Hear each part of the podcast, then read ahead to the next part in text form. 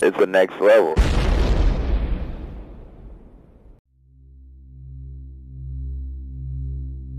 Warning the following podcast may contain spoilers. Listener discretion is advised.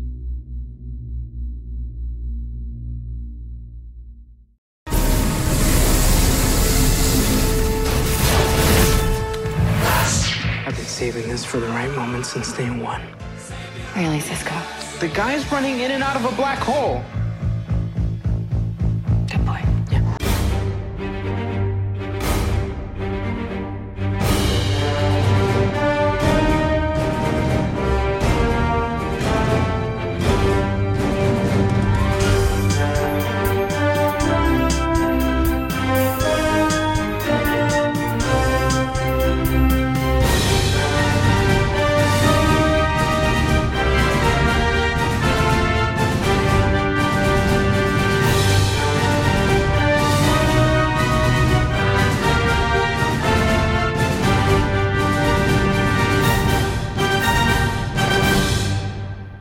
Welcome, primers, into this our issue 190 of the DC Primetime Podcast and our uh, season premiere, as it may be, as we are back to the weekly grind from the spotlight here on the Next Level Podcast Network. I am Ben Beck. And from the Caffeine Crew cast of pods, and still afraid of the dark, I am Rob Martin. Yes, indeed, uh, putting that in there. Oh, we have to. We, we're, we're we've got a couple, only a couple episodes left to premiere still before the end of our run for this year. Uh, yeah, and I- episode I, six just uh just put chapter six just posted. yeah, we've got three left to go. So remember, every Thursday night, uh, for the most part, I think there's been one or two that have been coming out on Friday, but uh, for the Just the part, one, just, just the, the one. one, but But yeah. every Thursday night leading up to or in, and including Halloween, you can follow along with Ben and I. Uh, but that's been a fun show to do. Uh, but before we talk about that, uh, or not, well, not to really talk about that because you can just go listen to that podcast. But um, but I was going to say, I, I, I to make sure we didn't have any confusion. So people may be wondering why we have renumbered the episodes because I know that's not officially normally 190. We decided since we've done all these episodes in the past that included like the annuals, um, our interview episodes, all those things, just to treat them as actual numbers. So this is why this is 190. So Yeah, I think we I think we jumped from like 140 something up to like 180. And yes, it's it's not because we're we're not skipping numbers. We we've done that many episodes. We just called them something different. We didn't actually number them. So now this is officially the 190th podcast we have done including like you said the annuals, celebrity interviews, things like that. So right. we're just keeping it traditional. We're sticking with the numbers now going into this season, and uh, yeah, that's just what we'll keep doing going forward. And a reminder: uh, the show is back to being weekly. No more off weeks, anything like that. We are we are in it to win it. So And we have to because this is as we've officially na- officially deemed it.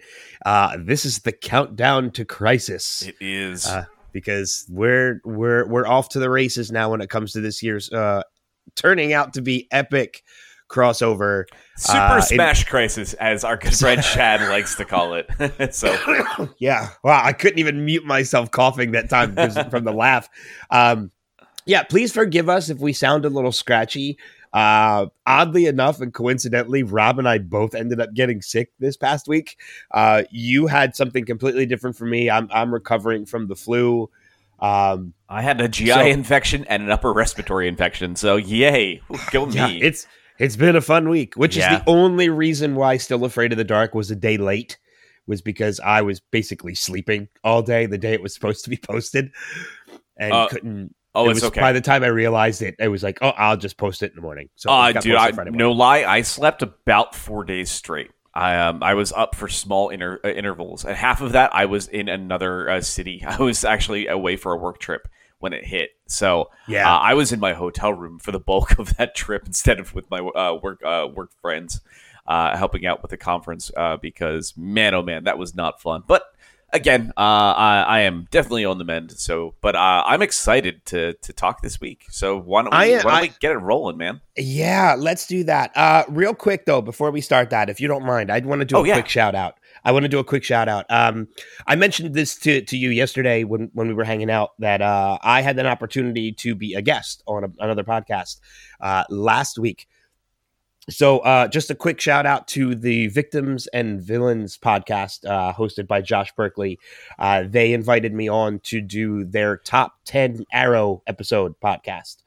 And uh, you know what? As, as difficult as it was to pick a top 10 episodes of Arrow, uh, it was still a lot of fun to go on. So, if you want to check that out, you want to check them out, uh, Victims and Villains on Facebook and their website, I believe, is victimsandvillains.net. So, quick shout out and a quick thanks just to those guys for having me on. Very cool. So, but yeah, let's uh, let's jump into things because as we mentioned, this is countdown to crisis, and man, oh man, the crisis hints have already started. Uh, just in this week uh, already, we've gotten at least in one of the shows. One show, one show, we definitely saw something. So Yes, exactly. But uh, before we get to that show, we are going to kick it off with the new show that premiered this week, uh, that being a Batwoman. Uh, but again, we're jumping back to the weekly grind. So what we're going to do is we're going to run down each episode. We're going to give our ranking of the episode of the week, and then we'll go back to the episode and we will uh, discuss and kind of break it down a little bit. So, first off, this week we have the Batwoman pilot, simply titled Pilot, Season 1, Episode 1. Uh, when it comes to the debut of this show, Rob, what do you give this one? A sidekick, hero, or a legend? I'm gonna give this a low tier legend because I think just like almost every other Arrowverse show, when it started, that first episode always felt a little shaky, but I can say, man, this show feels like it has a lot of promise, and I mean a lot of promise. I'm really excited to see what Batwoman's going to give us, so I'm definitely going to give this. Uh, again, uh, I'm going to give it a legend. Know, Okay, yeah, I'm I'm I'm sort of of the same ilk when it comes to the thinking of the episode. I'm I'm gonna go high tier hero though, um, only because there were a few moments, and it's not. Uh, it's not really a nitpick, but it's also something that I know can definitely be improved upon, improved upon, which is why I'm giving it this. Uh, there was one scene in particular where I kind of felt Ruby Rose's acting needed a little bit of fine tuning. Um, but other than that, I really enjoyed what they did with the episode and what they set up for the season. So for that reason, I'm going high tier hero with with my room with my ranking. okay. Uh, next up, we have Supergirl season five, episode one of the season premiere, of course, titled Event Horizon. Uh, sidekick, hero, or legend from you, sir?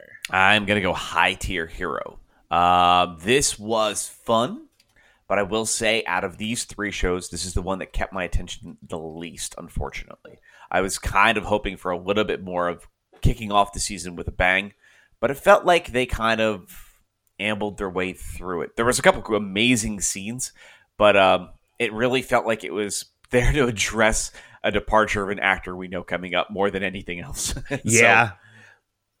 Yeah, no, I agree with you on that. Um, I'm with you on that. It's it's probably like a mid to high tier hero for me as well. And you're right; they're definitely setting up um, Mehcad Brooks' departure from the show.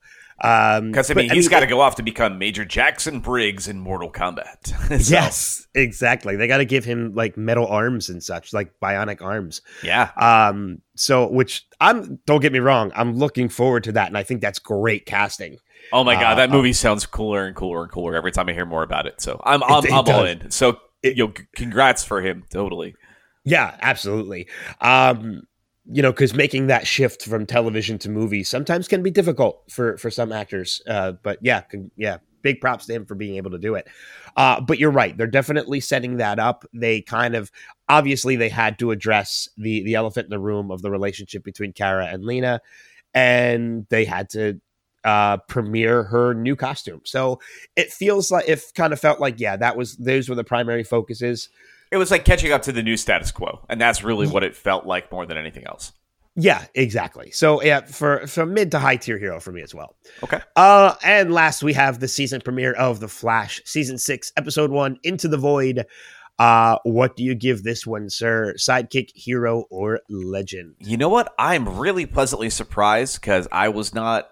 The last two seasons of Flash have been a little bumpy, no lie, but I will say, man, they started off with a bang. Good on them, legend. Uh, yeah, I am right there with you. I am. I have loved the Flash since it premiered. It's it's been one of those shows that has restored, not restored, but basically created my love for the character now. I mean, you know me from in person. Like I wear Flash hats and like everything. So Oh, the yeah. Flash has be- the Flash has become my f- probably one of my favorite superheroes now. So uh this I was with you the last couple seasons were a little rough, but if this season continues down the path that it's going, even from the premiere, and I've seen a couple people post online like, eh, that was a mediocre premiere. And I'm like, no, it really wasn't. It was really well done. It, Uh, it's it's set up something great, and I think also too we're we're getting such a major tonal shift in the Flash this year, and we'll talk about that a little bit more when we break the episode down. But I mean, the fact that we're essentially getting two seasons out of the Flash this year because we know Bloodwork is only our villain for up till Crisis, and that's it. And then we get something completely different. But I think they laid the groundwork of who that other person is going to be, and I'm really excited about that. So Yeah, I mean, and th- there's one scene in particular from this episode. Um, it's a legend for me, by the way, if I didn't already mention it. But and I'll, I'll go into more detail when we break the episode down. There's one scene in particular in this episode that had they done it one way, it could have been incredibly cheesy, like to the point where I would have been like, did they really just do that? But then they added one thing to it that I was like, yep, I don't care how cheesy this scene is. That just made it amazing. Oh my god, I, I think everybody agrees completely Yeah. that that was there was one of the best moments uh, and one of the best Cisco lines we've had in a long time. Yes. Um, and it was great. So I can't wait to talk about the episode though. And you kind of already heard it at the top of the podcast too. You know exactly what scene we're talking about because you've heard it.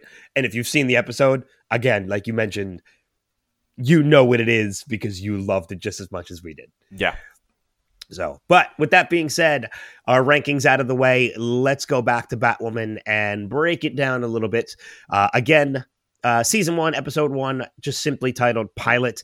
Kate Kane returns to Gotham when a gang targets her father and her ex girlfriend, Sophie Moore. So, you know, there again, it's like you mentioned before. It's you know, it's a great introduction to the character who we've already met before, but I guess a lot of people might not have realized that. And I don't know how they're handling it. I don't know if it's just most of this season is a prequel to the crossover from last year, or if all of this season is a prequel. Yeah, that's the only thing that kind of confuses me too on how they're going to handle that. I have a feeling this is going to be more in the past uh, for this season, and then probably next year, or maybe even post Crisis, we'll have a jump. So maybe this first half is them leading up to the events of Crisis, and then they maybe make mentions of what happened last year with Elseworlds. Like we're we're not exactly sure where this is going to fall in the timeline, but you know what? I, I'd rather them be able to break this down and do what feels right. Um, Yeah, to kind of make the story work. yeah, Uh, exactly. yeah. Because like I don't know.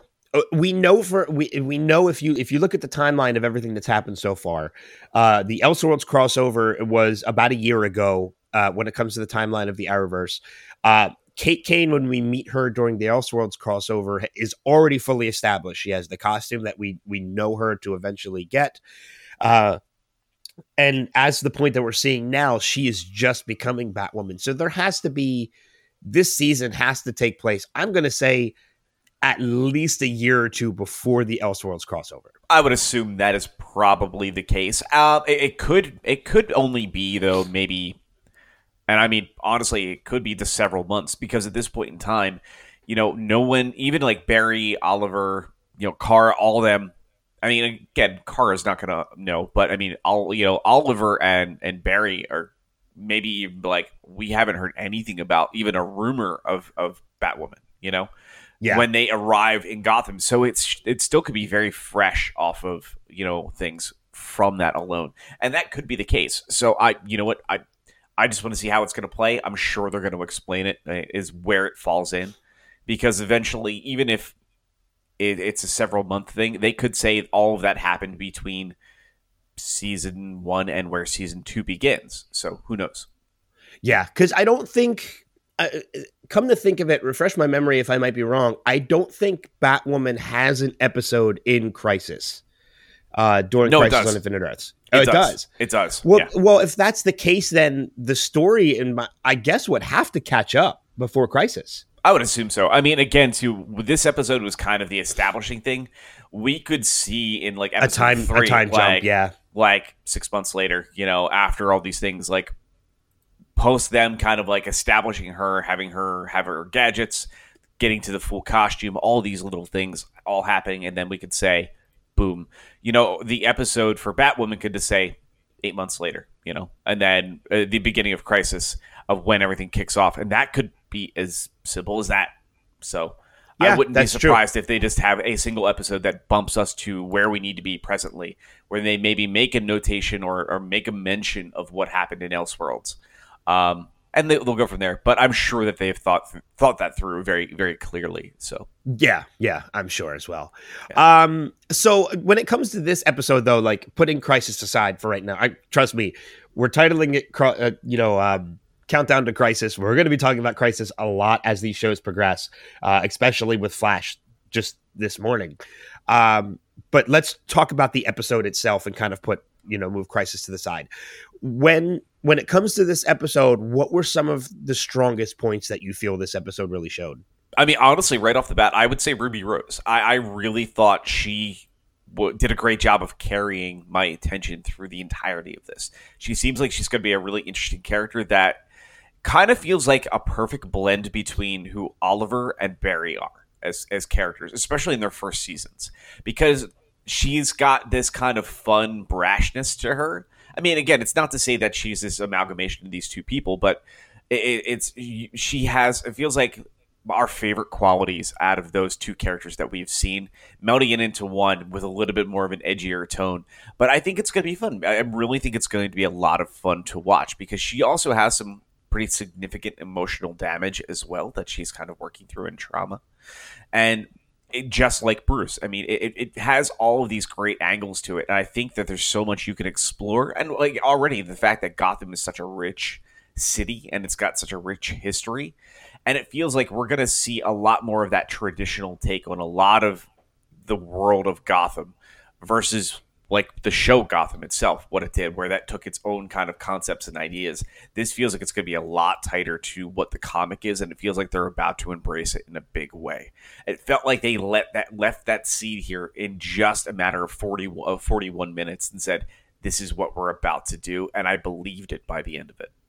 Yeah, I, I agree with that a lot. I mean, and one of the things I'm really excited about too is, you know, a lot of people have been saying, especially when it comes to Arrow in particular, uh, and, you know, us getting introduced to Batman villains and some Batman mythos kind of mixed into Arrow, is a lot of people have been clamoring for one way or another for Batman to come into the Arrowverse.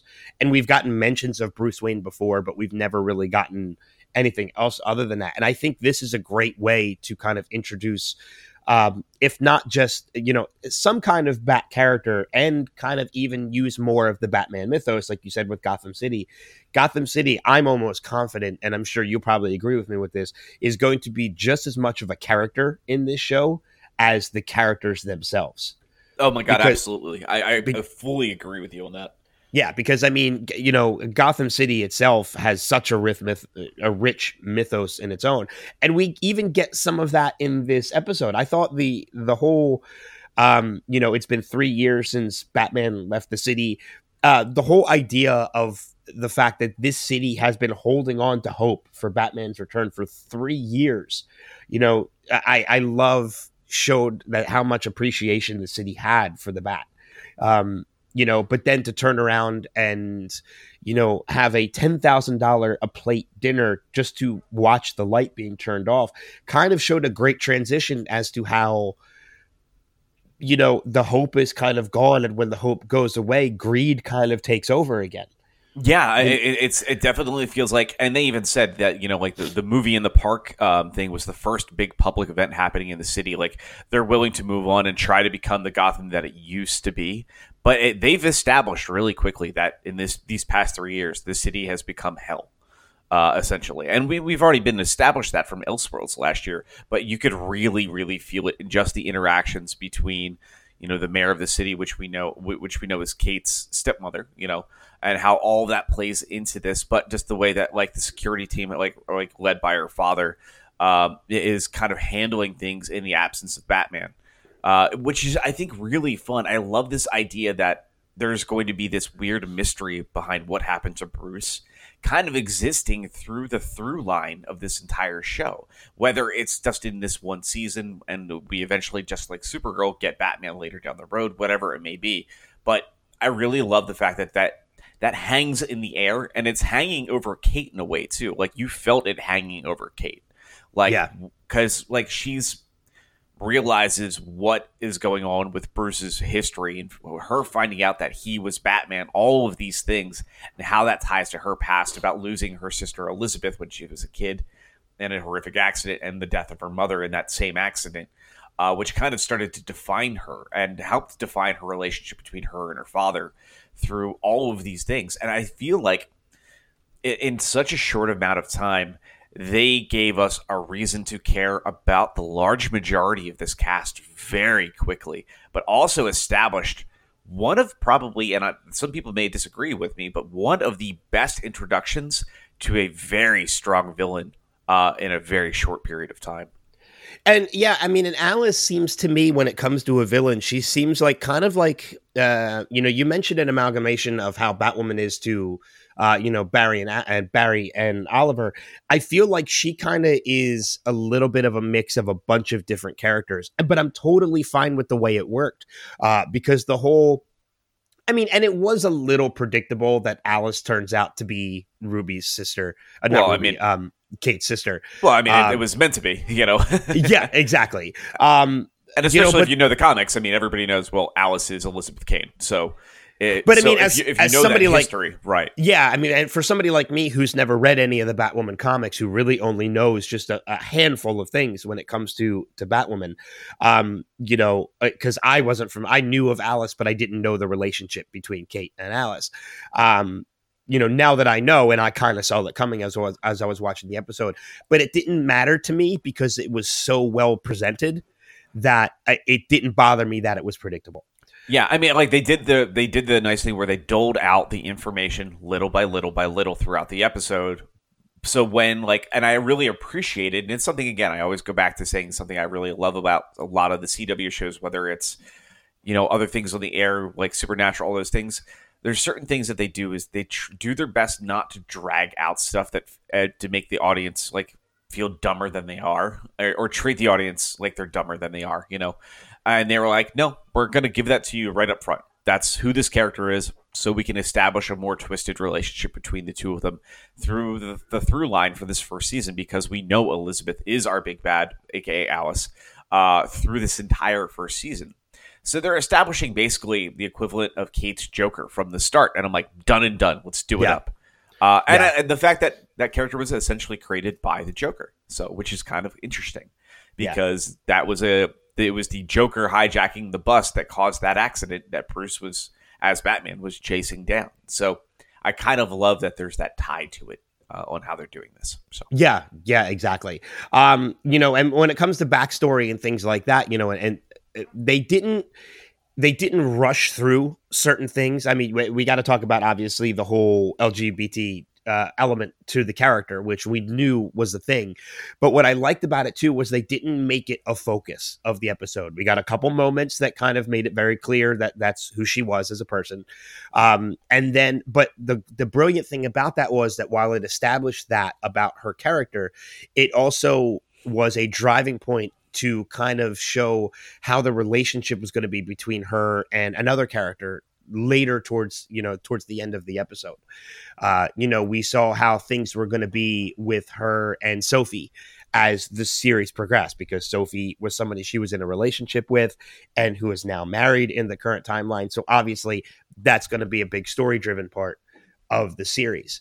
So but they didn't you know put too much focus on it. They didn't make it like they didn't feel like that it was a nail they had to drive in was this is something about her you have to know this it was like okay we've introduced you to this we're moving on to the story now which i felt worked really well yeah i think they did a good job with all of that and especially the way that kind of like ruby uh, ruby rose uh, the way she's portraying kate you know, when Kate's kind of main line is trying to be there to impress her father and be the best of the best of the best so she can become an agent for the Crows. I mean, I, all this stuff I thought was really, really interesting, and I thought that worked well. But you're right. But I love a lot of that. It was tied to the fact of her trying to reconnect with Sophie through all of this. So yeah, I I, I will say straight up, I, I really thoroughly enjoyed it. Uh, but there is one character we haven't talked about yet, though, which is Luke Fox. Luke, Uh, Lucius. uh, in, in other words, Lucius. Lu- well, it, it was Lucius's son. So That's what I figured. Yeah. yeah, yeah, it, it's it's. I mean, Luke Fox uh, becomes Batwing in the comics. Like he is another another part of the Bat family is out there as well. So um, Ooh, I had no idea. Yeah, yeah. Uh, oddly enough, right now, too, uh, DC Comics, for those of you that are currently reading, there is a large rumbling that they're about to start the fifth generation of heroes, um, which, aka, they're about to make the next major move in comics. Uh, basically saying, you know, if you think about like the original Crisis of Infinite Earths was the end of like the third generation of heroes, then we, or actually, no, that was the end of the second generation. It was kind of the end of the Silver Age going into what became the modern age so on and so forth. And all these things are kind of bumping the generations up. But the rumor is that in the fifth generation of heroes, that Wonder Woman, well, aka, oh, sorry, Diana Prince, Clark Kent, and Bruce Wayne, and a large amount of other heroes are all stepping down from being the characters that they are. And they're going to become other things. And Luke Fox right now is the one rumored that's going to be the new Batman. Oh, interesting. And and apparently this may be lasting for several years. And those old characters that we know are uh, essentially going to become new characters in the part of the new JSA oh, kind okay. of kind of like if you think about like how like you know our, our parents grew up with like alan scott and all these and then eventually they they aged up those characters and they said well they're going to be the jsa now and we have a brand new justice league and a new generation of heroes Yeah. so it sounds like that's what's about to happen so it's kind of cool to see that we have luke kind of becoming a major focal point here but we will probably see him later down the road transition into batwing and uh maybe if the rumors are true yeah he is a person that later becomes batman so I mean, it's an interest. Yeah, it's an interesting element bringing him into it, um, like you said, because he does become Batwing. But I think for right now, they're mainly using him as the Lucius character. Uh, you know, the way Lucius was the Batman, Luke is the Batwoman. He, I'm pretty sure, probably for at least this season, he's the one that's going to help her transition into this role.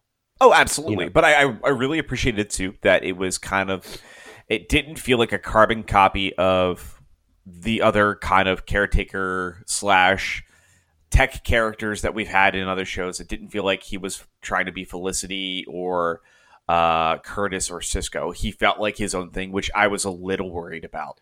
Um, so I was happy that he definitely felt like his own thing here. Yeah. Uh, I will say uh, one fun thing that I did notice uh, after I watched all the shows this week, I actually just happened to go back and rewatch the Elseworlds crossover uh, just because I've been itching to do it for a while. And one fun thing I did notice is that in the premiere of Batman, after she breaks into Wayne Manor and she handcuffs uh, Luke uh, to the to the server, and she's like, "The password's still Alfred. You really need to change that." Uh, yeah. in the Elseworlds crossover when um when she's talking to uh you know the gang when she's talking to Barry and uh, and Kara and all them uh she happens to tell uh one of them that the Wi-Fi password is Alfred. Yeah. So apparently she herself never changed the password or at least not to the Wi-Fi which I think was I think was a lot of fun. So even after all the time that's passed, the password still is the same when it comes to That's- the, to the computer. That's that's pretty awesome. Um, Yeah. What's pretty cool though here is uh, uh, as I'm just on the IMDb page as I was looking at a few things, I did not realize that Elizabeth Tulloch is coming into play Lois Lane in this, not just in Crisis. oh, I had no uh, idea. Yeah, she is listed for another episode coming up called "Tell Me the Truth." Um, but yeah, it looks like Batwoman is part two of Crisis on Infinite Earths. So Okay. Yeah, I know the. I, yeah, I think Supergirl is one. Uh, Batwoman is two. The Flash is three, and also the mid-season finale. Mhm. And then Arrow and Legends of Tomorrow, I think, are the final two when they when the show comes back. correct, correct. So, which, but yeah, no, very. Uh, this is. I, I will say though, I, I did thoroughly, thoroughly enjoy it. I think one of the biggest gripes I did have about this is I thought that you mentioned that there was a scene for you with Ruby Rose, and I'll let you get to that in a second. But for me, what I thought was um, that kept it from being like a fantastic kickoff was I thought the pacing got a little weird at times, and by that I mean um, the way that they integrated things like uh, where the flashback sequences were, where some of the narration of her talking about the scenes where it was kind of bouncing all over the place. And I do like the fact that there's the narration because it feels like a Batman thing where it has that noir quality. So I hope they do continue that. I think it's them finding their footing on how having a something in the moment, a flat, uh, occasional flashbacks, and this noir quality all working together, and trying to make sure that that flows a little smoother. I think it just bounced around a little bit, and it was more so only in the first maybe ten minutes of the episode, um, and then it kind of it stayed focused. But I think that very first ten minutes felt a little unsure of what it was trying to accomplish. Uh, but I think once once it got through those few minutes, I think they're like, okay, cool, we got this. Yeah, so. I mean, and yeah, and when it comes to you know that the the whole narration of everything, you know, we see her at the end of the episode writing notes, and we find out this is basically a a journal entry that she is making to Bruce. Uh, and when she places the book back, there are a lot of journals up on that desk. So hopefully, I think you're I think you're right, and I hope you're right that this is something that they continue, and that she's basically chronicling her story to tell to Bruce when Bruce returns and I love that. I think it's a great idea. Yeah, exactly. It's a great way to handle the narration, the narration of the story. Yeah, uh, I love and, it, and incorporate it into everything. Uh, yeah, the only thing, the only gripe I really had, like I said, I think there was one moment where Ruby Rose's acting was a little, a, a little kind of monotone. Um, there's the scene where she's talking to her father Jacob, and they're, it's the whole emotional reveal of that you never wanted me to be here you know, and you know, I, I sent you to the military, and when you got out, and she's like, I'm not the person you want me to be, and that whole that whole thing. I felt like I, I felt like her acting for such an emotional scene kind of came off a little monotone, like I mentioned. Well, I think it wasn't even just her. I, I think it also came from Doug Dougray Scott as well, uh, Jacob, I, I, her her dad, because he even kind of came off that way. And I think a lot of it too is it's figuring out how to act off of each other uh, as you're working on a new project. I, I think we'll see a lot of that. I'm sure change. But you're right. There were, were a couple scenes like that that I think like you're watching the chemistry develop between certain people. It's like you go to the Flash, and the Flash was like, "Oh my god, everybody like plays off of each other, fantastic." But like the big argument in the Flash was that Iris and Barry just didn't feel like they connected. But by like the end of the first season, you're like, "There we go, uh, that feels right." You know? Yeah, yeah. You have to find your footing. Yeah, and I think that's really what it's going to be. And I think it's a little less about, I think, the actors and the actresses' abilities in the show more versus more about where the chemistry is the, the building of the chemistry between everybody here we also know ruby actually got pretty seriously injured yeah um, and you know she had a, a emergency surgery on her neck um, you know I, I don't know what what episode it was that you know that was in but it was it had to have been in the first handful one or two first episode or two. So I wouldn't be surprised if we see uh, if that has a small impact in early episodes. So yeah, yeah, it's it's it's a wait and see for that as well. Um, the only other question I have for you is uh, when it comes to Jacob, you know, Kate's father, do you think there's a little more to him that meets the eye? Like there's maybe some nefarious to him? No, uh, I, no. Like Jacob in the in the comics, like you know, uh, you know, uh, he was uh, Colonel. I want to say it was Colonel Kane, um, because he was for worked for the military. So versus kind of do what they're doing here with the crow security thing. Uh, but no, he him and Kate ultimately have a pretty strong relationship. Kind of okay. think about Bar- Barry and Papa Joe. So okay, okay, fair enough. Uh, yeah, I, I mean, again, I've never read them, so I wasn't, I wasn't sure. Right. There's a little bit more of that undercurrent, like we're, we're we are seeing here. Like you know, it's not like all sunshine and rainbows between the two of them, but they do have a pretty strong relationship overall.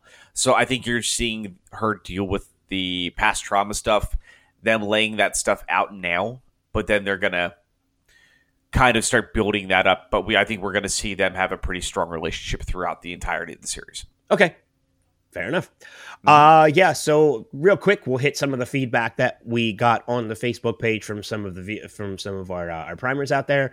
Uh, our buddy Shad said, "I liked it, but I feel like I'm going to grow tired of that villain really fast." Also, I'm kind of over daddy issues. Uh, Michael Franks, I thought the pilot episode of Batwoman was pretty cool. I'm actually looking forward to seeing more episodes. Ruby Rose did a great job with her fight scenes. She makes it look believable when she beats the tar out of Gotham scumbags. Uh, uh, let's see, John Fuller. I really enjoyed it as well. I think it's got potential to be really good. Uh, JM Winstead, interesting. We have to remember this takes place before the last season's Arrowverse crossover, crossover which we mentioned earlier. Uh, Odessa Pope Wells, no, uh, I enjoyed it and guessed the villain, but I'm on board. Um, Tito Prunit, I love it. Great job. Keep it going. Best uh, Tiffany Benton, best show ever. So, you know, positive feedback from the viewers when it comes I think to there was one person that was like, meh. meh. Yeah, that was it. He he did the the old the good old Simpsons meh. But you know, again, it, to each their own. Yeah, absolutely. You know, Uh, like I said, I'm excited. I, I, I honestly would say if people are big fans of the Arrowverse and you're not sure, uh, give use our rule. Give it the first three or four episodes. If Yep. it's not for you, don't, don't be afraid to move on. I think a lot of people are going to stay on regardless until at least Crisis. I, I'd be curious to find out how it's doing ratings wise, and most of these shows how they're doing ratings wise after Crisis is wrapped. Yeah, So- agreed. Uh, so next week for Batwoman uh, season one, episode two, The Rabbit Hole. Uh, Jacob Kane and the Crows up the stakes. Kate continues to look for Bruce Wayne's legacy for guidance. Oh, look to Bruce's ga- legacy for guidance as Luke Fox inadvertently gets pulled into Batwoman's vigilante heroics. So yeah, I'm again. I'm going to keep going with it, uh, and just to see how everything's going to play out because I was Well- pleasantly surprised Well, And we have to with the pilot. so yes, that's that's fair. Yeah, we, we you don't get a choice. so This is very true. Uh, all right, let's move on to Supergirl, season five, episode one, Event Horizon. Kara is surprised to find Catco has a new owner who has brought in a star reporter. New couples emerge and explore their budding relationships. John Jones receives an unexpected visitor.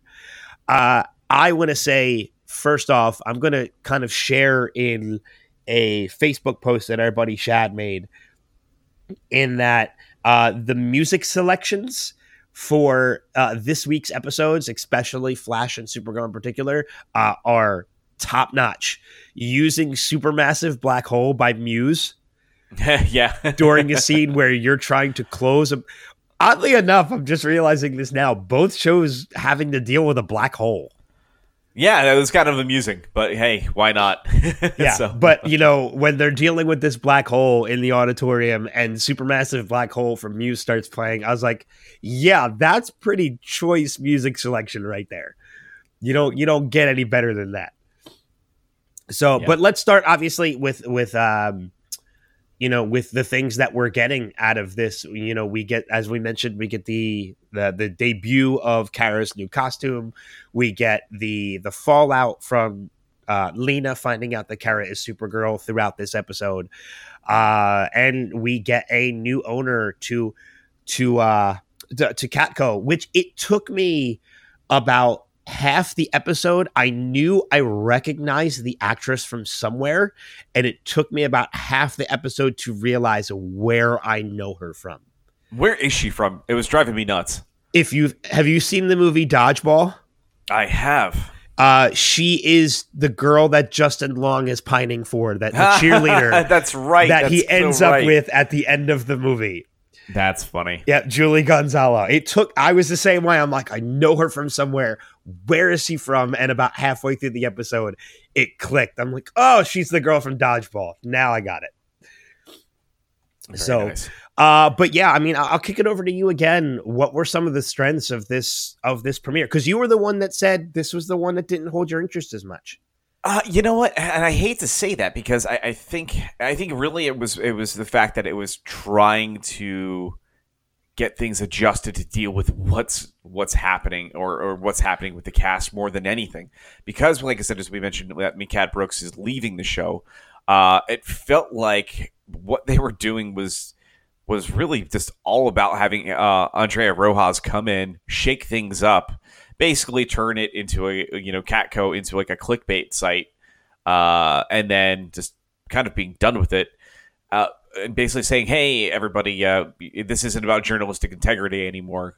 And if you try to do anything, you have a non-compete, so you're kind of screwed in SOL. Uh, but that being the reasoning, I think for James leaving, I mean, it makes sense for his character. But I, at the same time, though, too, this felt like this was more all about James's departure than it was, or setting up James's departure than it was setting up anything else.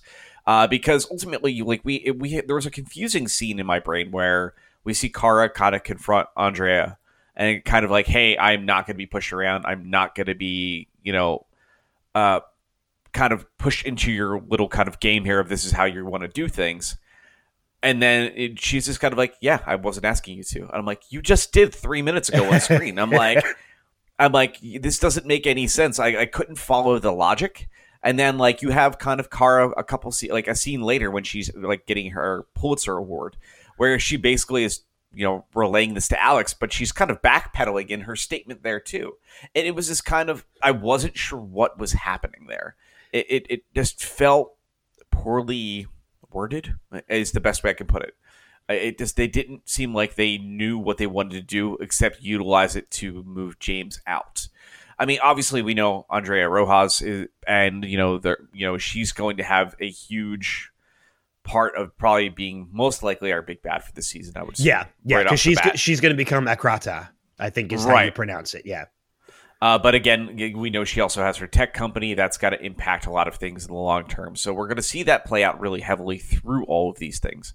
So, it, but it feels like um, it was less about setting her up as being a villain uh, and more of setting her up as just being an annoyance. And I feel like she never felt credible as a threat, which concerns me a little bit.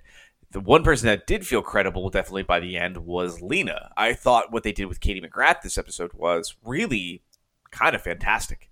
I, I really, really thought she was she was wonderful. But I will say, the fact that the bulk of the episode purely dealing with kind of a middling, you know, entrance to Andrea's character, uh, and the way that they're kind of they handled things this, to kick things off, uh, really just kind of being, you know, right, like pro well as er, as proactive as they can nail to deal with Mehcad's like you know departure. But uh, again, it it just it needed a lot more. I feel like it really did. Well, I mean, it's it's it's funny that you say it needed a lot more because I feel like uh, in some ways the the premiere was a little convoluted. Um, you know, and it it kind of tried to push too much of a narrative uh, in through this. When I say narrative, like pushing the story forward, uh, because not only did we get the the introduction to Andrea, as you mentioned, uh, who we know is going to become a different character by the end, and you know, giving us that introduction to the uniform, which was relatively very quick. That was kind of moved. It was like, hey, your cape got torn. Here's a ring. It's now nanotech, so everybody's going the way of Iron Man. Apparently, when it comes to costumes, um, you it know, did look good though. It did. I Oh, it looked great. how- how- yeah, yeah. Um, it, it, it, happened very slowly because they really wanted you to savor that moment. But yeah, I have a feeling was- the next time we see it, it's going to be pretty pretty quick. instant. Yeah. yeah. um, you know, and the whole moving the glasses down, which brings up an interesting question. I love that. I love that idea that it's if you dramatically remove your glasses, the costume will appear. I'm like, that's awesome. yeah, it's it's great. Uh, but her costume has no pockets. What does she do with the glasses when she's done? Like it's just a piece of logic that made me laugh. I'm like, okay, where Well- does she keep the glasses to put them back on when she's done? Where where did Kara leave her, her clothes normally whenever she she transformed that is previously though? That is So- a good point, sir. Touche. well, well played. Well played on that. Um, but you know, but in addition to, as you mentioned, you know, bringing in Andrea to kind of push Mehcad Brooks out and or get ready to move Mehcad Brooks, not push him, but move him out. Uh, and the Carolina aspect of it all, they brought Midnight into it already as well, who I feel like is going to be a temporary big bad, kind of the same thought process that you had. Oh, mid, mid, Midnight was, I think, a one-off villain um, that we saw here in this episode. It, that really was. Oh yeah, they the- did wrap the- that up by the end. Yeah. Yeah, because that was just because she's back in the Phantom Zone by the end of the episode. It was it was really it's it was the setup of uh, Andrea Rojas and then Malefic or Malefic. Sorry, Malefic, yeah. Uh, yeah, uh, and that was really it. Do we feel like Malefic is going to be another villain uh, and more a focus of John's journey of this season, or Yeah. Oh, absolutely. I, I he's going to be a large part of it, at least up until Crisis. At least up until Crisis, because the Monitor is the one that did bring him into the fold. yeah, yeah, that's oh yeah, which we found out at the end of the crossover uh, at the end of the season last year. And wonderfully again, and wonderfully played by Phil, Phil, Phil, Phil LaMarr, LaMarr. Phil LaMarr, yeah, I love it. So, so no, another Justice League animated series alum that played alongside Carl Lumbly. So very kind of cool because he was uh, John Stewart Yeah. uh, Green Lantern. So Uh, cool. I loved seeing Kate Micucci in this episode uh, as the museum tour guide. Uh, for anybody who doesn't know, Kate Micucci is actually a she. Rob and I record in the Philadelphia ish area, uh, and Kate Micucci is local to where we are. Plus, we know her from other things like uh, Big Bang Theory, and oh god, for the life of me, Scrubs. Scrubs was another big one for her. Scrub- And then again, uh, and then what is uh, the what band it? that Uh, she's in? It's uh, Garfunkel and Oates. Garfunkel and Oates. That's it. Yeah. right. So um, wonderful little character actress. So it was great seeing her pop up. And but yeah, I mean, so again, it's it's very like you mentioned, it's it's very kind of cookie cutter when it comes to a season premiere, maybe trying to push everything a little bit in. But I think the one thing we really have to talk about, with the exception of I think we've talked enough about, you know, how they're setting up Mehcad's departure from the show.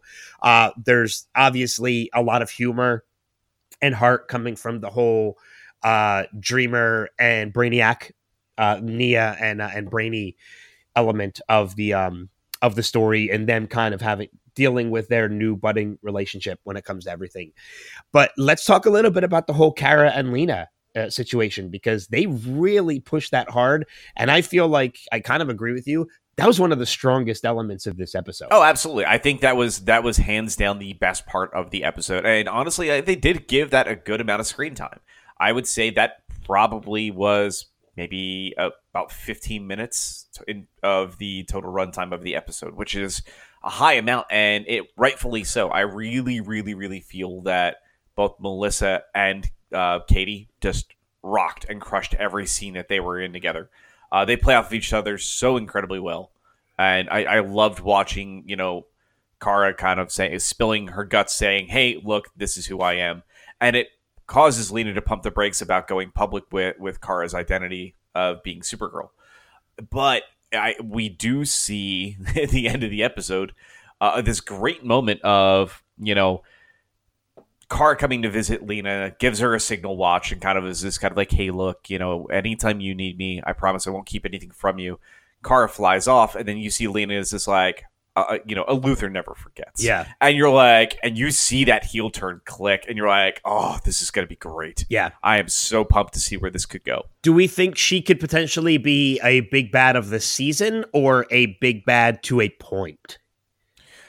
I, I generally I do not know. I, I it's the question of is she going to be tied in? Like we had some predictions that she was going to be tied into this whole new tech stuff, and she very well may be tied in with Andrea Rojas, uh, into some some point. Well, I uh, think to she is. how things play out. I, I think she is because I, uh, let's not forget when it came to when Lena was ready to send the file of who Supergirl is and Kara's identity, she was getting ready to send it to Andrea. Now, I well, don't. well, I, well, I mean, going forward, I mean, it was it was evident in the episode, but I mean, going forward, is she going to be tied into this? The, the the tech company is Elcor and that tech company going to be working together, or is Lena going to try to take over that company and do more damage, or you leverage that information that Gotcha. they're using? Um, so that's I, I'm curious. That's if that's where it's going to go. when it came to Lena getting ready to send uh, uh, Andrea that file, do you think? Because the impression that I got is that basically Lena told her, "I have a breaking story for you. I will send it to you, and, and you can publish it." Andrea didn't know what was included with the story. She might have known it might have been Supergirl's identity, but she wasn't told who it was. No, I don't think she knew any of any of the information. All she knew is that something massive was about to come in that was going to change the face of Catco. Okay. That's all she was kind of told. And so we're going to definitely watch this kind of rivalry between Andrea and Lena, I think, pretty consistently. Uh, but it's the question of what Lena's ultimate goal is going to be here. So Okay. All right. Um yeah, I mean, uh, the only other thing I can really mention about the episode, it was great seeing James suit up as Guardian again.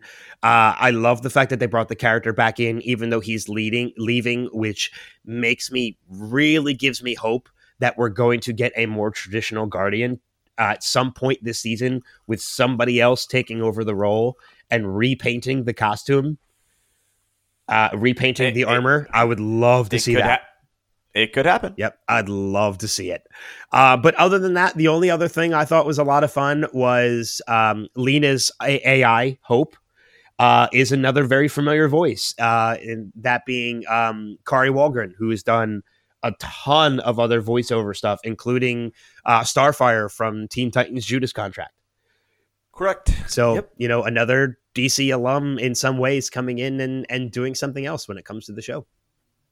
So Yeah, it was cool. uh, some of the feedback from people online when it comes to this episode of Supergirl. Uh, as soon as my computer scrolls up, there we go.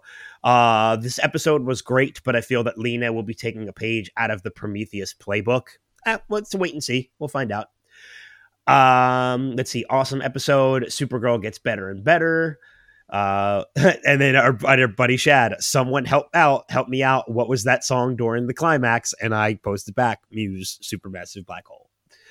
Uh, and Robert Doherty says Lena had me fooled. So yeah, a lot of people again, maybe sharing some of the same things that we did, but you know, overall, people seem to enjoy the episode.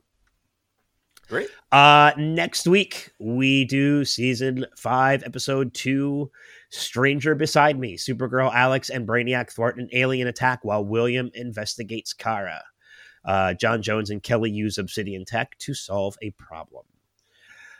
So that leaves us with one more show to talk about. And honestly, out of all of them, this is the one I'm more excited to talk about purely for that one particular scene. Let's be honest. I was going to say, I think the rest of the discussion of the episode is going to be relatively thin. so, yeah, uh, exactly.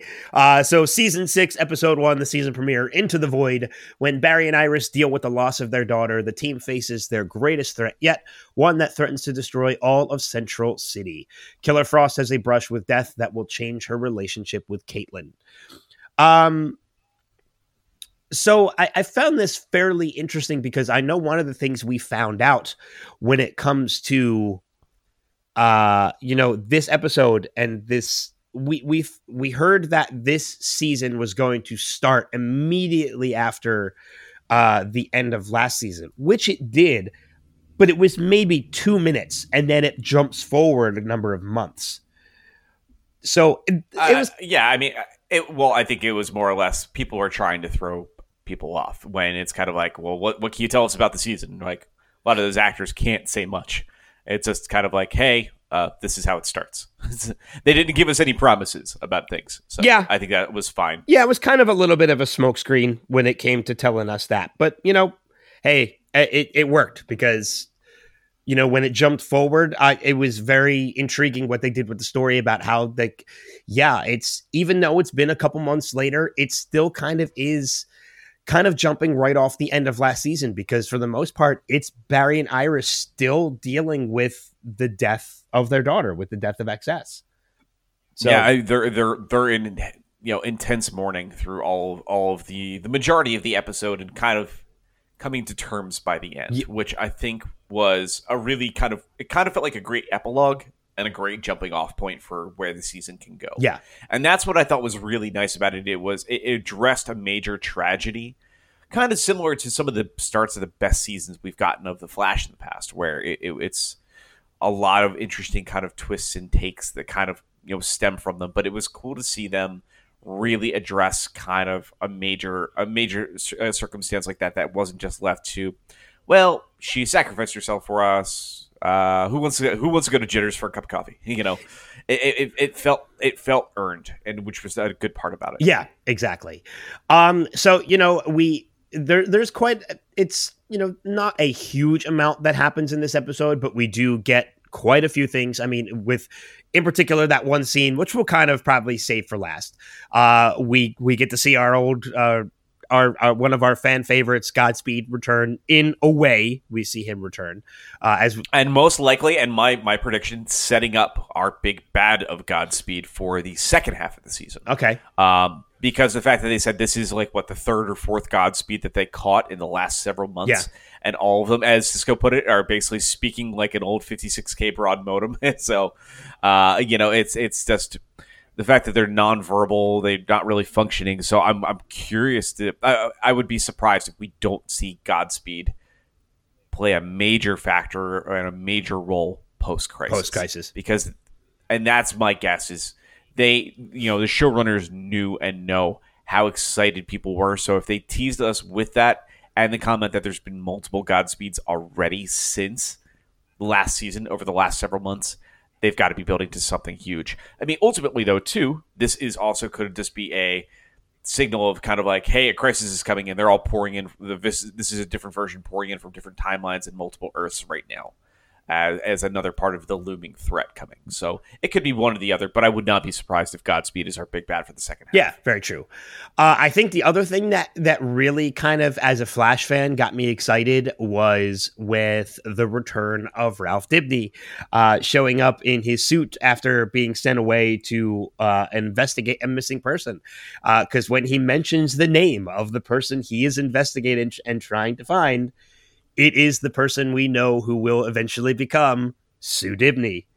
Yep. So he's still hunting for Sue Dearborn. Yes. So very cool. And again, it's it, it very ties nice and tightly to the end of last season. And I love the fact that it's kind of like this is where Ralph has been the last couple months. He we saw him with that missing persons case initially at the end of last season when they were doing the wrap up, and it's it, we get to now watch him go through this his own mystery through here. So I'm really excited to watch that play out. I, I don't know about you, but I'm really, really pumped to see Sue's entrance. No, I am uh, indeed because one, I mean, not just for the fact of seeing a character like this finally enter into this universe, uh, because we have Ralph now. It's it's only great that we get Sue, uh, but because just Hartley Sawyer is so good at playing that character, and he's been such a character who is in in just two seasons has had such a massive journey as being somebody who's you know you know, he went from a character who, when we first met him, was kind of a failure, but was overly confident, not knowing he was a failure, then transitioned into kind of realizing he's that failure and being really down on himself, and then working with the rest of the team to kind of build himself up. And now he's not only a character who ensues confidence, sometimes overly a little too much, um, but he's really coming to himself as as a superhero and seeing Ralph play that, I think it's only right. And I think as a fan of that character, to see him find his other half. And, you know, especially when he's always throwing out like these playbooks to Cisco and things like that. and then we got the Book of Ralph Part Two. In this yes, I, I, loved it. you know, so I think it's going to be a great, interesting, and a great, interesting element and a play on his character to see him kind of as somebody who's come across as a little bit of a player and a little bit of a ladies' man.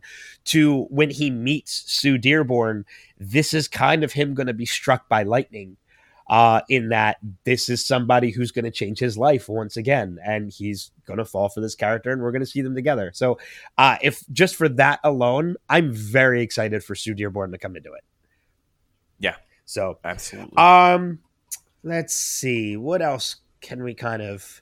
Where else do we want to go with this episode? Um, you know, one of the other things I think we can definitely talk about is, like I said, you know, as far as the Killer Frost storyline in this is, we do see you know, Frost and Caitlin kind of come to terms and realize that Frost is going to need to be behind the driver's seat a little longer. Uh, so we kind of do see that play out, which again, that wonderful shot near the end of the episode where it's Frost of like, uh, how do I live a life? And that's when we again to go back to seeing Ralph come in and just drop the Book of Ralph part yeah. two. It's like I've got some ideas. so, uh, but I, I did think that was a kind of a cool concept and a cool story piece. I still would love to see that just become one character still, hopefully by the end of the season. I I, I don't think it's going to happen, but I think that's the way it's going to play. How do you so. how do you think they could become one character though? Do you think it would just be Caitlin and Frost just ex- just coexist at the same time, like she, uh, you know? Because I yeah. don't know. Because in my opinion, if you did that, you would have to just you'd basically have to kill off one of the characters. Uh, in a they sense, could end up doing that they could end up choosing to do that too, though. so they could say, you know, the only way to stay alive is for one of us to sacrifice us, ourselves in, in, the process. And I could see Caitlin being the person that sacrifices herself and allowing Frost to remain. So I, I think it's I think they finally figured out something interesting to do with Caitlin because it feels like she's been a little stagnant for a little while. Yeah. Um, and I, I think we're gonna be able to now see kind of a completely no pun intended, completely different side of her throughout the season uh, what she can be capable of. So I'm curious to see now Frost's interaction with a lot of people versus Caitlin's interactions that we've already seen and know. And so. and her new costume looks great. Yeah. Oh, speaking of costumes, man, holy crap! Yeah. It, it just all across the episode, two amazingly just gorgeous costumes. Yeah. Uh, the new Flash suit looks It looks so good. Uh, I think all it needs is the the gold boots. Yeah, I mean, if they did the gold boots, I mean, like we've got it feels like a direct rip, like rip from the pages of the comics. But I loved it. I, I thought it looked so good. I think too. This I will say right now, this is the best costume for the Flash. Agreed. They have had thus far, And it makes me wonder too, because you know, Carlos Valdes has come out and said, like, out of all the costumes they've done, uh, you know, the his favorite costume of anybody's costume debuts this season. Um, I, if he's not talking about the Flash costume, I'm very curious as to what costume he's talking about. probably the Kingdom Come Superman. so, Oh, I didn't even think about that. let's be honest, man. Like I, that's like when you when we all saw that picture, our jaws were just on the floor. Yeah. Um, it, it, it's just stunning. It's so stunning. Yeah, agreed. Um, I think one of the other important things we need to mention about this episode before we get into like our favorite scenes and our favorite scene and obviously the end of the episode, uh, is we're introduced to our first half season big bad in in this episode in Dr. Ramsey Rosso, uh, played by Sendhil from uh, who we know from uh, Suresh from Heroes and such. Mm. So we know eventually he's going to become Bloodwork. Yeah. At, and probably some point relatively soon because Well, we do see he- the transition he- kind of happen He- at the end. We definitely saw, saw that start. He started becoming Bloodwork definitely by the end of the episode. So yeah. Yeah. So I'm very curious. I'm not familiar with him uh, very much at all. So I'm very curious as to where this this character is going to progress. yeah, I, I mean, I think they did a good job kicking him kicking him off as as kind of this entry level big bad for the season because it plays really heavily with uh, this whole idea of um, trying to remain, you know, immortal through all of this right now, especially how that ties to Barry trying to want to stay alive because of what we learned at the very end of the episode. So I think that was a cool way to kind of handle that. Yeah, yeah, for sure. Um, so which one do we want to touch on first? Do we want to touch on our favorite scene, or do, do we? I think we should do that and then save the end of the episode for the end of the conversation. I think that makes sense. Um, uh, but yeah, I mean, we get one of probably one of my favorite moments from this series so far. In something I was when we finally got it, I was surprised how much I wanted it and didn't realize I wanted it at the time. If that makes sense. yeah, well, yeah, no, I, I, I, I totally follow you. so uh, you know, because you know, as I mentioned at the top of the podcast, there's one part of this year, there's one part of this episode that that if we got it the way it was without the added element, it would have come across completely cheesy, and that's Barry running around a black hole to dive into it. Uh, you know, to kind of grab um, the one character's consciousness, which was trapped inside of it. So, I mean, had we gotten that, it again, it would have come across totally cheesy. But what saves that scene and what just added, made that scene so great was a total Cisco moment. And that was playing the Flash Gordon theme as Barry's getting ready to dive into this black hole. yeah, So it was one of those moments that as I was watching it, the smile on my face, eh, you could measure it with a tape measure because it was that big. You know, and just the, the whole interaction with him and Iris when Iris is looking at him like, really? And Cisco's like, he's literally diving into a black hole. And she's just like, okay, fair enough. And like, they just move on. Is like, or she's like, yeah, okay. And they just kind of let it go. It's like, I found that scene so brilliant and it became as cheesy as it was, my favorite scene of the episode. yeah, it was, it was, it was just wonderful. I mean, and I love the fact it's like I've been waiting five years for this. so Yes. it was Yeah, just so great, exactly. so so great. All So, right, uh, um, and I know a lot of a couple of it, the the feedback on Facebook was uh, the same way that a lot of people were fans of that scene. Oh yeah, no, I think it was just it was wonderful and it was great to see. Uh, actually, real quick before we get into the final part, because there's one character I think that we're going to see stick around for a few episodes, which is going to be awesome and maybe long term, which is Brandon McKnight, which uh, he played Chester P. Runk. He was kind of our villain of the week, but not really a villain. Um, he is the person that actually causes you know the, that black holes start appearing throughout the city. But he is somebody that actually ends up becoming a hero in the comics. Uh, he he starts off as a villain and then Barry helps him kind of learn to how to control his powers. So I'm curious to see if we're going to see him because he was a lot of fun. I really thought they did a great job with the the Chester character. Uh, so and Brandon McKnight seemed like he just oozed a lot of fun personality that blended great with the cast. I, I, I hope we do get to see him stick around because they did say, hey, he's going to be around for about six to eight weeks. Hey, guess what? That leads you into uh, Crisis on Infinite Earths. Big shock. I, yeah, it, it makes me wonder because, you know, one of the ways, you know, with the whole element of the black holes and everything was a consciousness being put into a black hole. Um, I wonder if this is something that could, in essence, come into play when Crisis comes around. It very well could, and I think it's it was really smart to say oh, a couple weeks, and then you did the math, and you're like, oh, that makes sense. Crisis, uh, yeah, yeah, makes so, sense. But yeah, so I think we'll definitely be seeing a lot more of him. So I think it'll be a lot of fun. So that'd be really cool. I had no idea. Yeah.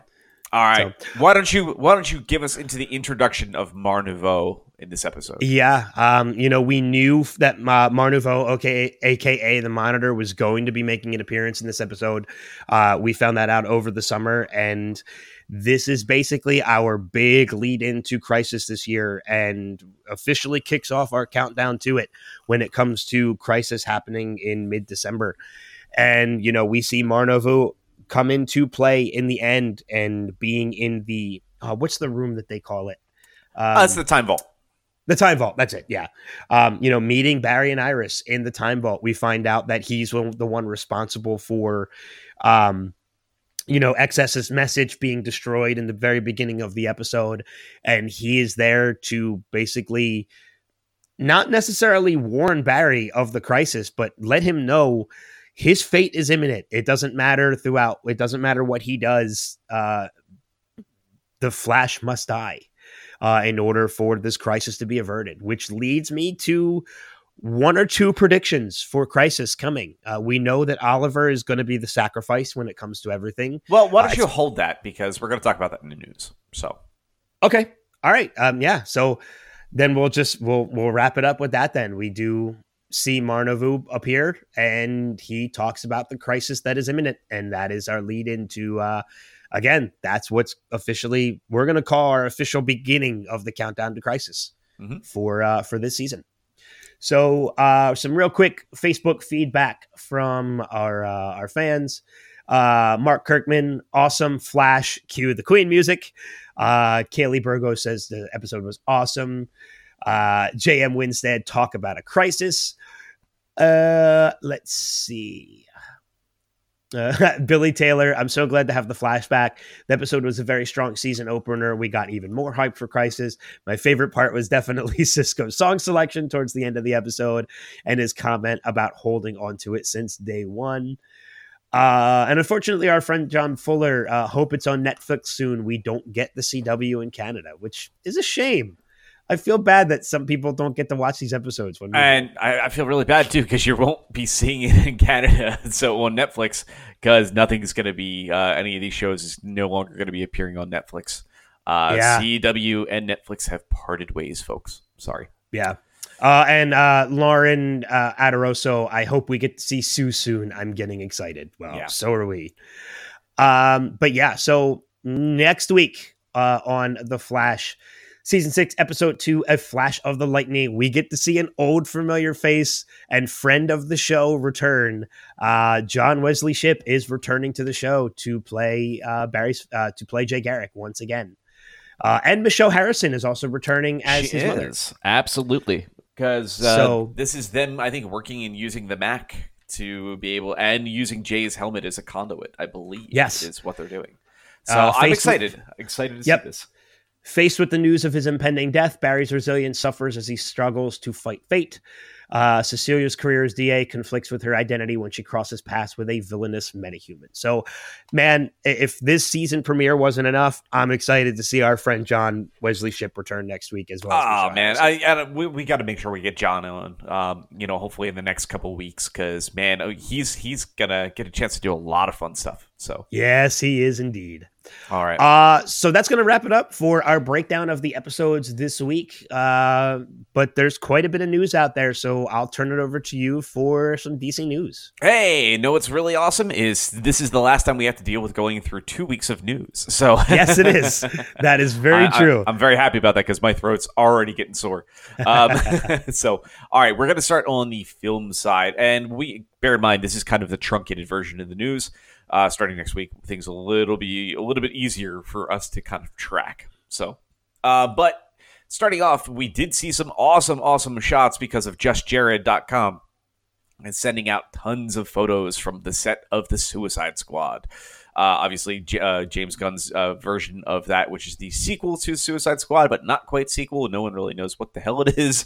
so, uh, but we know uh, there was obviously shots of Jai Courtney as Captain Boomerang. And very interestingly, though, too, if you look at those photos, uh, Captain Boomerang not looking as uh, hobo-ish. so, Yeah. is the best way I could put it. Uh, Looking di- more modern. yeah, they're definitely toning down the look of the David Ayer versions. So you're definitely seeing uh, course corrections happening here uh, in a big way. Uh, but in addition to that, though, too, uh, we did see uh, a couple other people standing next to uh, Jai through these uh, shots. It's Borg, Pete Davidson, Nathan Fillion, and Mei Ling. I'm, I'm, sorry, I apologize. I don't know how to pronounce her last name. It's spelled NG, so I'm not going to try to butcher it. I'm just going to say Mei Ling. so, and also Sean Gunn uh, appearing in those shots. So we have gotten confirmation based on the costumes alone, who quite a few of these people are playing. Uh, so Pete Davidson is playing Blackguard. Uh, you know, uh, we also have Flula Borg is playing Javelin. We we see uh, Mei Ling is dressed up as Mongal. Uh, that's M O N G A L, not Mongol. Uh, but again, another resident of War World. So, or as as our good friend from DCR would say, War Whirl. so, nice shout out to our friends over at DCR. And then again, we see James, uh, sorry, not oh, James Gunn's uh, brother Sean in a uh, CGI suit, and we found out he's playing Weasel. But what's the one that made me smile the most was the fact that Nathan Fillion was playing Arm Fall Off Boy. I love it so Um, much. Such a deep cut DC villain Yep. character, and the fact that that's what they are. So we're pretty sure that most likely this entire roster of people are the people that are going to die early on in the film. Yeah. so Yeah. I It- think if you're expecting these characters to be the ones that remain throughout the film, you'll be it'll be a shock. so I would not be I would not be surprised with the way James Gunn films and the way things have worked, especially comparing them to Guardians of the Galaxy. You know, we always get those opening shots of things happening before we get the title card. Uh, I would not be surprised if these characters are gone before the title card even hits. I, I I would willingly state you're probably correct. Yeah. Again, just the fact that it's arm fall off boy just makes me smile so much. Yeah. Oh, So, me too. It's so ridiculous the fact that they're making that a character, but And cool. and you it and up. if you and if you know anything about Fillion, I guarantee you he is having a blast playing. Oh my character. god, absolutely. Yeah, absolutely. All right, moving on to our next story though with a character that is definitely tied to that film Suicide Squad, which is Harley Quinn. Uh, well, we've got some well, two Harley Quinn stories. One of them for the fans of the DC Universe uh, streaming service. Uh, we have found out officially that the animated series star, uh, starring Kaley Cuoco is going to be uh, premiering on November 29th. So, uh, again, very end of November for that show. We'll definitely make sure to talk about the premiere episode once that hits on this show. So, uh, in addition to that, though, too, the very first trailer for Birds of Prey has dropped in the last two weeks. Um, I know a lot of mixed um, mixed thoughts so far on the trailer. Again, this is a very Harley focused trailer, though. Um, we haven't really seen much of the birds yet, but I think we'll be seeing them probably when we see trailer two right around the corner. I'm sure. So Yeah. uh, but it does. I will say this: it does look interesting. So I'm looking forward to seeing how that kind of shakes out. All right, jumping into the TV side of the world. Let's start with a little bit of stuff for. Oh, actually, before that, I take that back. One other story. So there is another DC character that is we've been hearing some rumblings about for some time now that was going to be making their move to the big screen. And if you were disappointed that she was not in the Birds of Prey trailer, we do know there are great things in store for Barbara Gordon. We've been hearing this for quite some time, but it has been officially confirmed by Gail Simone, who is one of the most iconic writers of that character, stating that they don't feel bad because uh, DC and DC Entertainment's got a lot of big things right around the corner for the for that character and the silver screen. So um, I would expect we'll probably be hearing something probably before the end of the year. So. All right, now we can move to the TV side. So, starting off with Batwoman, uh, a couple different stories here. We got a few pieces of casting. So we found out officially that uh, Gabriel Mann has been cast as Tommy Elliot. Obviously, those of you that don't know that character, that is Tommy Elliot, aka Hush, a uh, very iconic Batman character, and obviously Gabriel Mann, most well known for Revenge, and I believe what was the other show? Uh, he did make some made some appearances in Mad Men, uh, you know, along the way as well. Yeah, So, I, but I was the one that told you the show, and I can't even remember what it is now. no, it's it's quite okay, quite okay. But also though too, uh, Sebastian Roche, another amazing actor, has a, is heading their way towards Batwoman. Uh, you know, very well known for uh, you know Man in the High Castle, Vampire Diaries, Supernatural. Uh, an amazing, amazing actor. Uh, and I, I'm- I'm hoping he's hope playing a villain character because man, that guy oozes uh, evil charisma so incredibly well. Yeah. Uh, but there is we don't know who he's playing. There are is some rumors he could potentially be playing Two Face. So uh, or have having some involvement with Two Face's character. So uh, it's a wait and see. Uh, but no guarantees on that. It could be something completely different than that. But very curious to see who he's going to be playing. But very excited the fact that he is joining the cast. Uh, but like I said, lastly, one other thing for Batwoman, the showrunners actively admit said currently at this point in time they're still trying to figure out why Bruce Wayne disappeared. So, um, like I said, I, I'd rather them figure it out, come up with a great story. But they said right now it's really about Kate Kane's story first and foremost. But they said they will that will eventually be you know broken down and addressed. Yeah, So- and I think that's I think that's only the I think that's the right way to approach it is make it more about Kate than anything else right now. Yeah. So now we are on to our countdown to crisis news stories, and we have nine of them. So we are going to start off with the small stuff first. Uh, so first off, there was a great shot that was uh, put out there. Uh, that was uh, done by David Ramsey. Uh, he shared uh, that was a shot of him, Stephen, Katherine McNamara, and John Constantine during filming. Uh, so all of them in the middle of the woods together. And some people are wondering if maybe this has something to do with Lian Yu. So, but a lot of people are very curious and excited to see what this could mean. To having these four characters together, all together, especially Katherine McNamara. So Yeah. we know that uh, the fact that her having an involvement in Crisis is quite interesting because that now will have a very interesting change because now it's not just alternate Earths, but maybe different time as well. So if time travel may be potentially a thing in this, we'll I- it- yeah, she's the biggest um, mystery to me in that picture because, and if you think about it, in last season, there are two characters that never met because Yeah. obviously, you know, he was gone by the time the future timeline had happened. So the fact that we're seeing them together in a picture, I think it's only right that at some point before Arrow ends, they are two characters that meet. But I'm very curious how they're going to make it happen.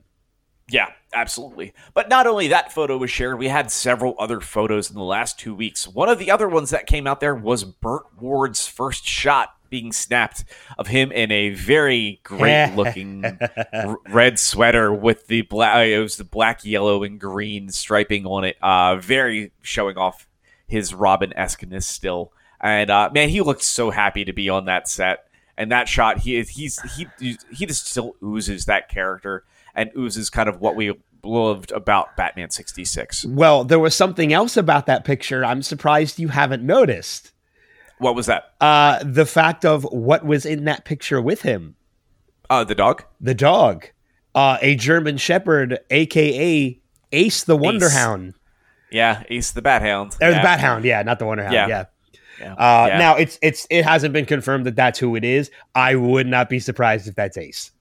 Uh, yeah, very possible. Oh, but Burt Ward actually does a lot of stuff with animals, so I, Oh, okay. I, I did. I didn't think twice about it because he has done a whole bunch of stuff uh, with um, animal care and stuff like that. eh, you know, it, it- since his retirement for most most kind of acting uh, appearances. So eh, again, it was it was still very very cool to see the shot. Uh, but the other shot that I think just gave all of us just the chills was seeing those shots of all of these people aboard the Wave Rider, including Yeah. Black Lightning in the background. We saw Tom Cavanagh decked out as Pariah, uh, which looked like it was peeled off the pages of the comics. But man, oh man, every time I see shots of Brandon Routh just decked out as Kingdom Come Superman, I, it just gives me chills. He looks so amazing. I- so, I- so amazing. I hope that the fan outpouring of love for that character uh, gives us maybe one or two more appearances of him as that character after Crisis. I, it, again, the question is where do they go from this, man? Yeah. Because it feels like it's it's such a great, great kind of send off. So, uh, but speaking of Brandon Routh, though, uh, you know we do see a couple other shots that have been since have come out, and one that Brandon shared of uh, him as Ray Palmer in a business suit, standing in front of the logo of Palmer Tech. Um, so everybody's wondering uh, what's going to be going on. But he does say in that post, he says, traveled back in time on my birthday to a time before Ray Palmer knew time travel existed. Uh, so, obviously, that means we're seeing Palmer Tech back in the fold. So, obviously, the Wave Riders time and time travel seem like they're definitely going to have a so, some form of impact uh, on Crisis on Infinite Earths, which is makes things very, very, very interesting to think of because th- obviously that's how you know Mia can play a part of all of this. is, Yeah. again, that w- the Wave Rider changes everything. Uh, and if, if you think they're not using time travel, that's crazy, crazy talk. Yeah, So- I mean, you have the Wave Rider that can travel through time. Like it's a, Right. It's almost a given with the legends being involved. There's going to be time travel.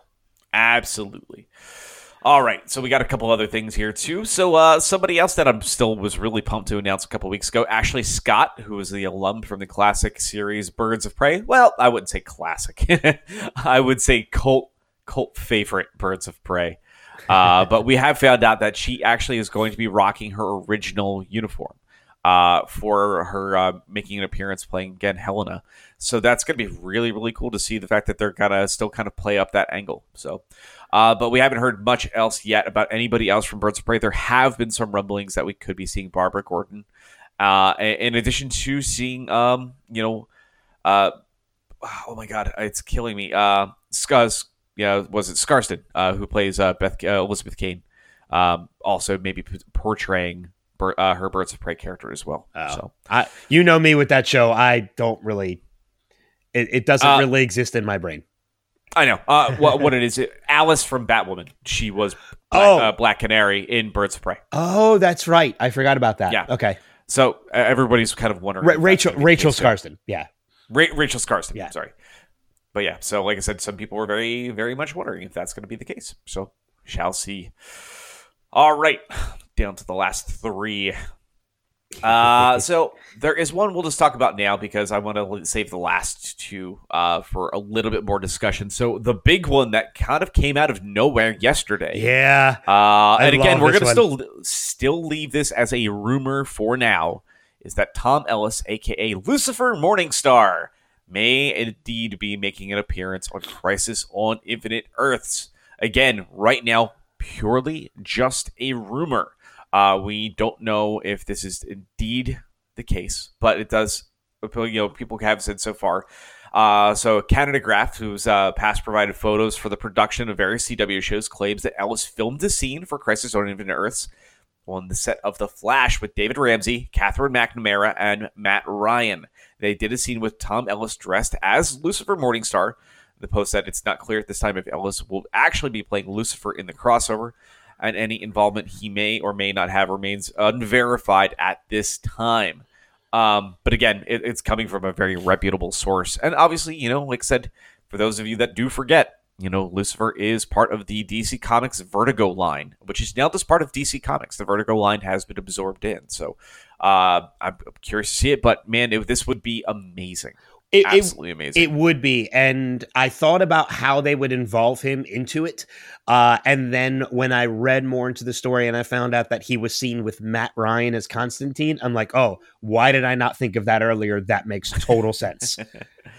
It Yeah, makes I mean, complete again- sense. It, it's it, it's super. It would be super awesome to see, and I'd be really excited to see it kind of play out. So, uh, but how awesome would that be? Just super super cool. Oh my So- god, I love I love the show Lucifer. So to see Yeah, him pop um, up would be amazing. There was another photo that I don't have a news story for, but maybe you could expand upon it before we get to our last two pieces of a mention of a several Lex Luthors on a call sheet. Yeah, so there was a an image that Stephen Amell posted uh, last week in which he showed himself on set. He, I guess he was in a trailer or something. Um, and I'm gonna have to find the image to post it online, but uh, to post it on the Facebook page but apparently it was him like kind of bloodied up. It looked like after like a battle or a fight scene or anything his hair was kind of disheveled his beard was growing out. Um, but in the background of the picture somebody kind of zoomed in on the picture to notice that there is a character listing uh, in the background. And in the character listing you can see there are a couple particular names that you can see. Uh, one of them, obviously, is Superman. In parentheses, it says Tyler. Another one, it says Superman. In parentheses, it says Brandon. Uh, there is Arrow. There's a couple other notable names, but the three to really take notice of, uh, one of them says Jonathan Kent, in which we kind of had a feeling at the way Super the Elseworlds crossover ended last year with uh, Lois being pregnant that we were going to get. Um, uh, Superman's son, which is Jonathan Kent. Um, but the notable thing is that we there are a character. There is one character listed twice, and that character is Lex Luthor. Uh, this image was posted after Michael Rosenbaum came out and said that he turned them down. Now, we do know that Jon Cryer is coming back to portray Lex Luthor once again, but that leaves the question who is portraying the other Lex Luthor, which is something we kind of talked about last week when we or when we talked about the whole Michael Rosenbaum turning down that maybe there's a chance we could still see him portray that character. Um, you know, now that Crisis is filming, there's a script out there and everything.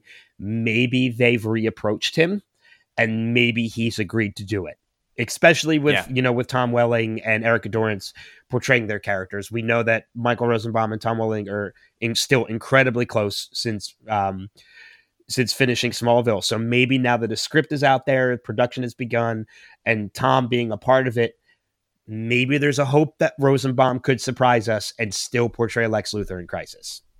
I would be surprised, and I would love to see it. I'd yeah. love to see it.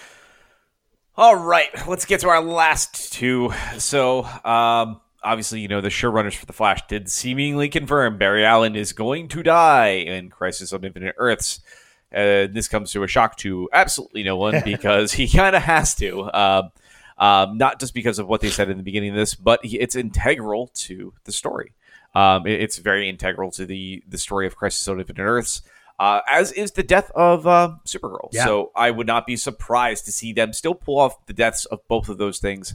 And uh, you did mention it, and so did I, uh, having a conversation yesterday, and you were the one that stated uh, most likely that Arrow's sacrifice is what brings them back from the brink of death or from death itself. Yeah, and that's what I'm thinking. I'm thinking most likely it's it's going to be because we do know that the Flash is the third part of the Crisis uh, five parter.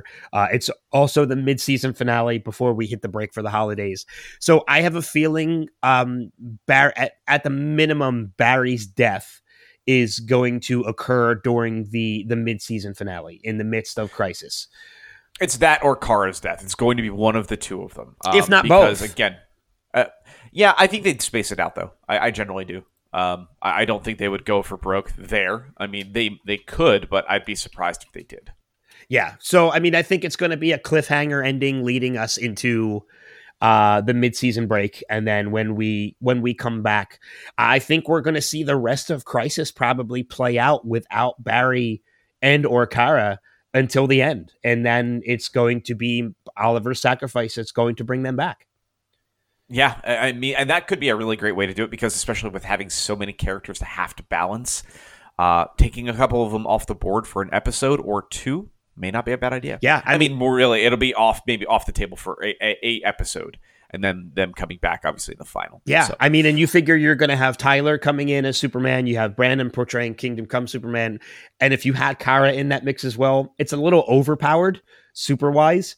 Um, well, you also have Tom Welling and all that stuff, and they did confirm today that the comic book of is uh, canon. Smallville, yeah. is canon, which was season eleven essentially. So they said that is needs to be included into people's thoughts before going into Crisis on Infinite Earths. But I, So- but we do know that Tom's only appearing in one episode, and I still, unfortunately, to the dismay of many fans uh, who are still pining for it, I still don't think we're going to see Tom suit up. no, no, He's going to Uh, play I mean, Clark, and that's it. I, it's going to boil down to honestly a lot of these people that that are being announced probably have one scene, maybe two scenes. The, these are going to be quick cameos. So if people are expecting these characters to be along for the ride from start to finish, maybe one or two of them may, but expect small, quick moments and vignettes with some of these folks. Um, I, so I would make sure set your expectations. it's definitely set your expectations. Yeah. Now, but it, it's it's it's going to be fun regardless. Though. Now, the other prediction I also thought of too is, uh, you know, Mar Novu does say at the end of the Flash this episode this week that the Flash must die.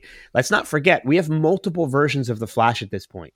Um, you know, we have uh, obviously Earth One Barry Allen, we have Jay Garrick as the Flash, and we also have uh, Barry Allen Earth 90 version of the Flash. So the death of the Flash may not necessarily mean Earth One Flash. Mhm. We could see a sacrifice of one of the other versions of the Flash that we have. Yeah, but hey, you know what? I, I just can't wait to watch. I can't wait. Because anything is possible, and what's proof positive of this is their final story, which just brought a smile to our face. And I wanted to end it here on such a just fun moment. But on the set of Crisis on Infinite Earths, a newspaper was seen Yes. from the Gotham City Gazette that simply states Wayne Tech CEO Bruce Wayne to marry a socialite Selina Kyle, and below it, a shot of Michael Keaton. I love this so much. I, and it's just it brings this massive stupid smile to my face that there it feels like man this is going to be littered with so so many easter eggs and little hidden things in the corners. Think about when we spent just 10 minutes inside arkham asylum last year and scanned across a set of shelves saw everything from the nolan bane mask to you know what looked like you know the cane for the riddler all these things just just pouring out. This feels like it's not just going to be a great story, but a real, just wonderful celebration of all of the forms that these characters have appeared uh, in live action formats over the years. And how exciting is this? Yeah. Oh, I'm I'm incredibly excited. I feel like like thi- this is the this is the end game to DC TV what Endgame was to Marvel. Um, Yeah. This is the culmination of a bunch of different seasons, and unlike Endgame, which is kind of wrapping a story, this is th- these shows are going to continue, with the exception of Arrow. Uh, but I feel like in the same way that Endgame was to the the MCU, in that it shook everything up, and now things are going to be different continuing forward. I'm kind of hoping it's the same thing for the television shows. I'm I'm really hoping that we're going to see a merging of some of the Earths, uh, you know, and going forward, really opening up the possibility to do new and fun things as we progress forward with these shows. So I'm incredibly excited to watch to to watch um, uh, Crisis on Infinite Earths, even if the story doesn't live up to the potential of what I feel it could be, which I don't think I think it will. I think it totally will. Um, because they've never disappointed me with any of these crossovers that they've done. Uh, just in the Easter eggs and the nods that they are giving us, I feel alone is going to make this whole five part crossover worth watching. So Absolutely. I'm I'm highly looking forward to it. I I really I can't wait until December. I really can't. I wish it was December already. And I think you're right. I think this is going to be a crossover that's going to merit multiple viewings because there's going to be things we're going to miss oh my gosh, absolutely. the first time around. Absolutely. It's going to be a ton of fun. Yeah. I can't wait. Uh but if that wraps it up with the news, I think we're uh we're ready to start working our way out of this.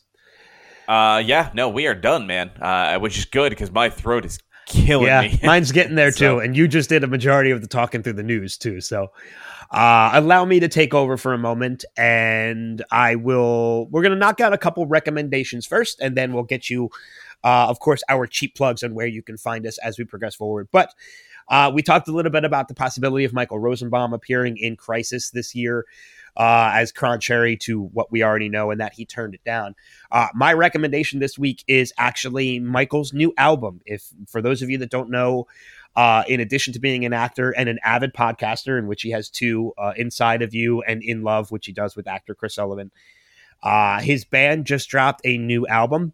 Uh, the band is called Left on Laurel, and the album, which I probably should have had up, uh, so I could have told you the title. So I'm kind of vamping until I can pull it up on my phone.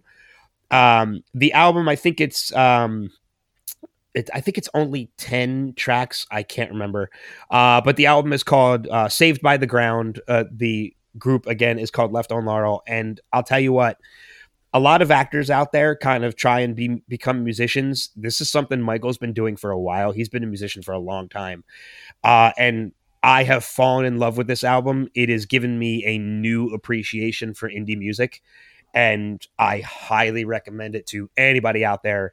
Uh, it's on Amazon Music, Google, iTunes. You can find it pretty much everywhere. Uh, Left on Laurel, Saved by the Ground, which is Michael Rosenbaum's band. Uh, that is my reckon, reckon, huh, recommendation for this week. Very cool. Uh, as for me, I would recommend you guys all do two things today. Uh, as this being Monday the 14th, uh, not only is this now my birthday, so but uh, I got a special birthday present this year, which is the final trailer for Star Wars Episode 9 drops tonight. In addition to that, not only is yeah. that happening, but that means tickets will be going on sale tonight. So, if you're one of those people that is ready and waiting to see this movie and which, want to see it opening which night, we are. Oh my god, I got to deal with trying to get 19 tickets. it's gonna be intense. It'll uh, be but, fun though. Uh, uh, I just for those of you that are listening to this Monday morning, definitely, definitely, definitely keep close attention to Monday Night Football, whether you're a football fan or not. Just stay locked to your phones whatever you can to uh, make sure to get your ticket purchases in. But in addition to that, while you're waiting, you can jump over to YouTube and check out a show that I just introduced Ben and a couple other friends to called Relics and Rarities. If you love watching some of these wonderful playthroughs of uh, some D&D campaigns with celebrities, sometimes and other things, this is a fantastic one, hosted by Deborah Ann Most people remember from shows like True Blood.